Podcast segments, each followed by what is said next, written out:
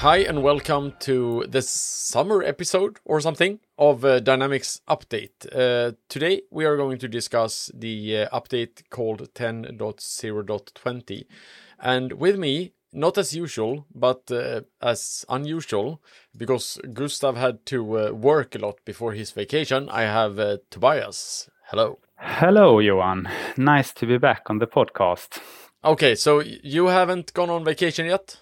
No, still working. One more week, then I'm off to vacation. I I've actually had my first one, and and uh, whoever say that you are going to be sitting down and doing nothing, reading a book during your vacation, is absolutely wrong. we'll we'll see. I I'll always have that kind of dream or uh, objective, but it seems to never happen. So we'll see uh, this year. Um, in, in in that case, you should live in a rental apartment in the city, not in a house hmm. yeah. in the suburbs. Yeah, true, true. Maybe I should not have too big hopes on that uh, then, but yep, we'll see. Yep. yeah. So uh, 10.0.20. Uh, what we noticed as we had uh, sort of a pre-check check today was that there are not a lot of things in this update. Apparently, Redmond also has a vacation, but I think we will be able to to uh, manage to squeeze out a couple of things uh, for this update. Especially, there are things that have been in uh, private preview before that are now coming into general, not general availability, but but public preview at least, so everyone can try to look at them. All right, so I, will start with a small one. I think uh, this is just a reminder. Uh, as you know, Internet Explorer is going away, and for that, also the support of Internet Explorer in Dynamics 365 for finance and operations. So, uh, what will happen on on from July 2021 is that you will get a notice if you try to use Internet Explorer telling you that this is absolutely not the supported browser and you should absolutely stop using it as soon as possible. And of course, Microsoft is recommending uh, the new Microsoft Edge browser, uh, not even the old one, not even the one that was uh, delivered by with uh, Windows 10 uh, when it when it uh, came out. Uh, so the new one, um, the one with the swirly green and blue E, which is very much uh, like uh, using Chrome.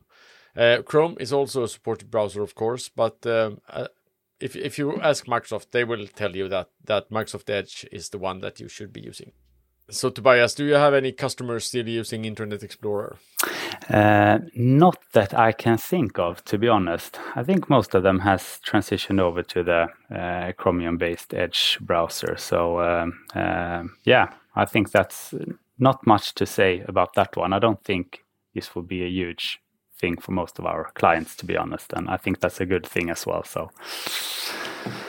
Yeah. So so what we will be will happening now is that from April 2022, it was will will actually be be decommissioned. It will be mandatory not to use Internet Explorer anymore. So that's it.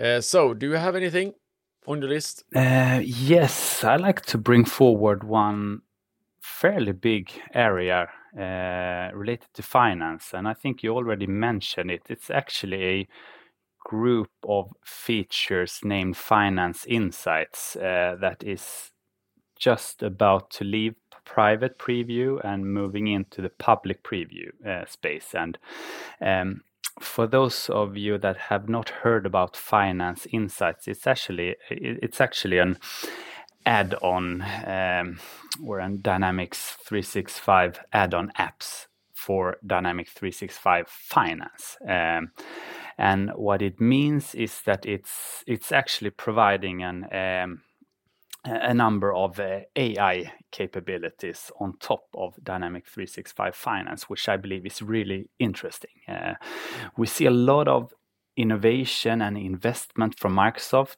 towards the the AI area uh, on top of Dynamics 365. Uh, I mean, I think around the um, last one to two years, we have seen a number of apps being released on the uh, Dynamics 365 sales and customer service side, but this is actually the first AI app uh, that uh, is targeted the the ERP workloads, uh, and I think that's really interesting. So it's actually a um, and the app um, consists of a, a, customer payment prediction model and a cash flow uh, model, and also a financial budget forecast model. So that's actually like three AI capabilities built into this Finance Insights app. So um, as as we mentioned, it's it's going public preview in July 2021, and we still don't know uh, when it's going to be GA, uh, according to the documentation right now. Uh,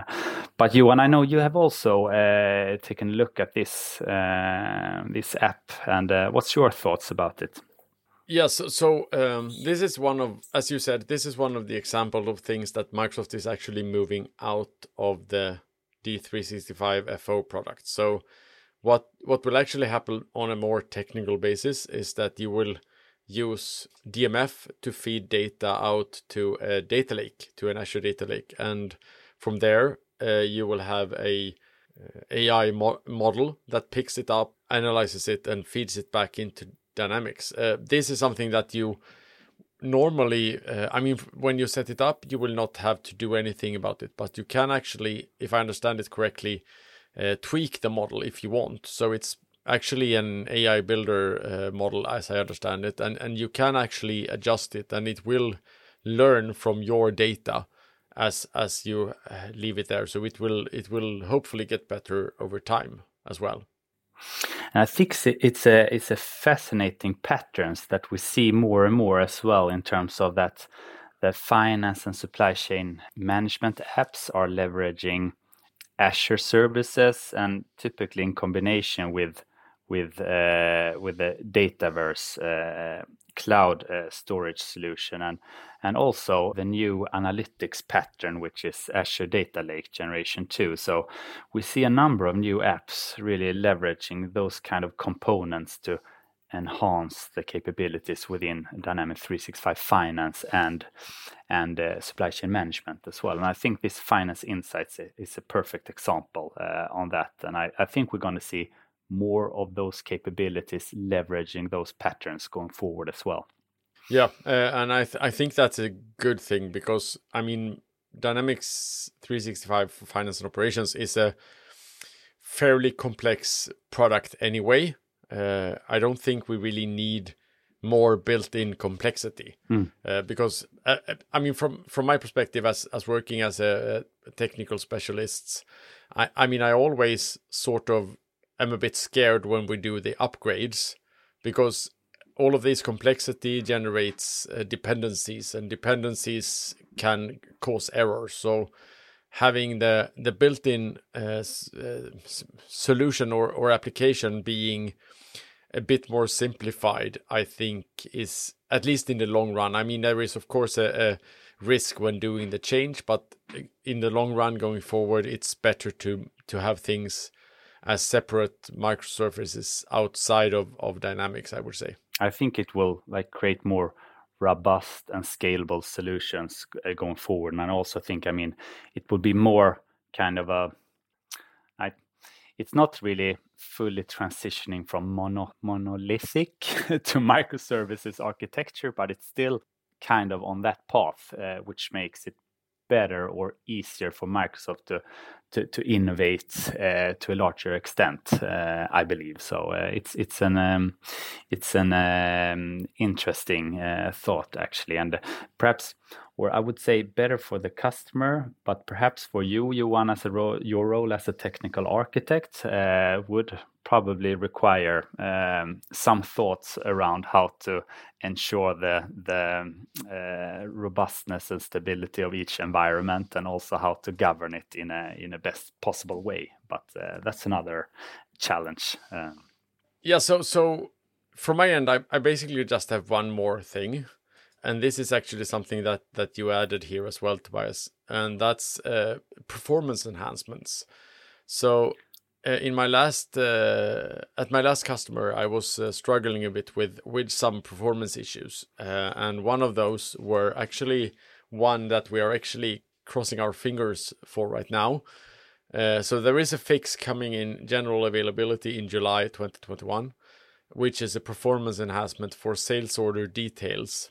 So when you when you go click on a sales order and you load the form showing the the specific sales order and the details for that sales order, that uh, performance will be enhanced as well. So uh, I know that there has been some discussions around um, performance in in separate uh, uh, forms and so on, and I'm actually really hoping that this is this is a step uh, forward to to uh, handling some of these uh, items.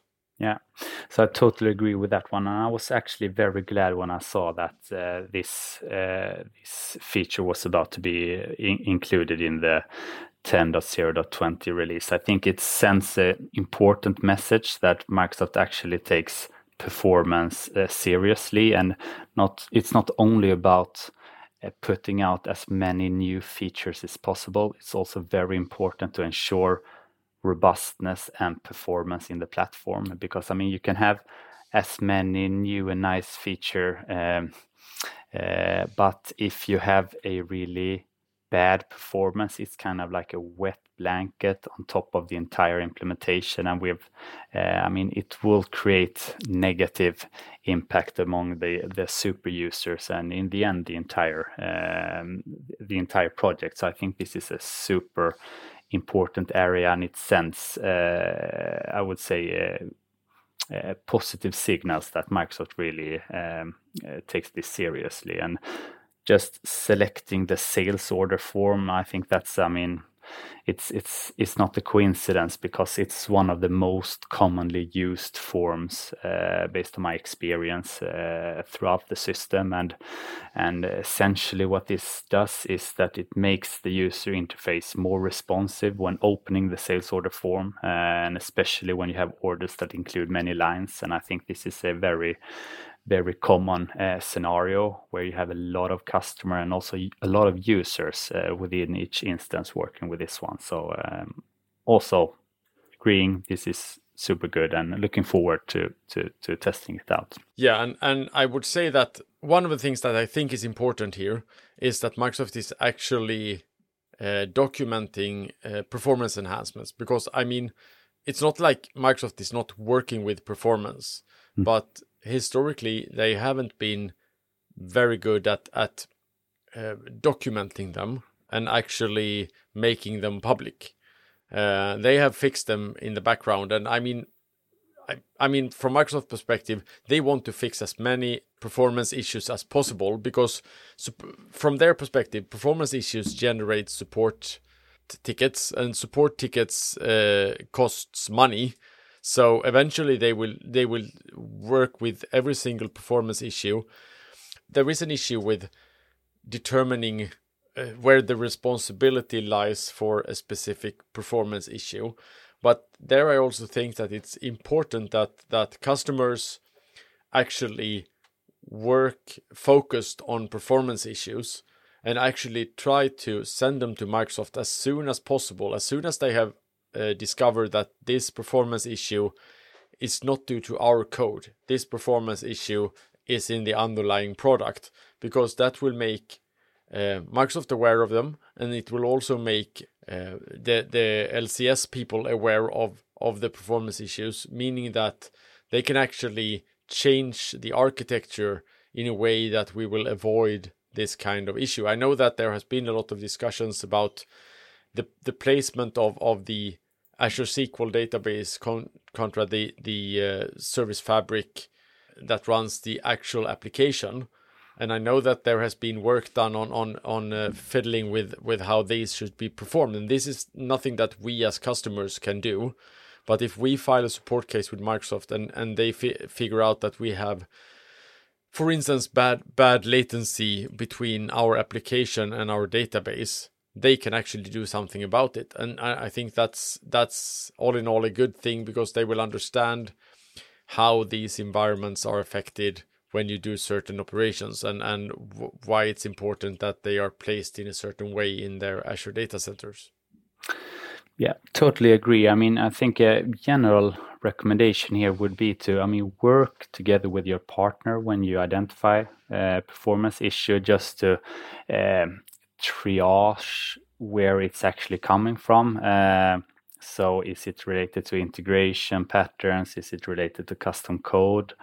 But if you believe yours or if you're certain that it's related to standard uh, application, uh, then I, uh, I would really encourage uh, to, to uh, submit support tickets because that's actually an um, excellent way for letting Microsoft know that there are issues and they're constantly obviously monitoring this and uh, prioritizing uh, new investments on features and enhancements based on this ticket. So, I mean, if they don't get the tickets, it's kind of hard to, to know that there's it's an issue. So um, that's that's just a, um, suggestion, basically.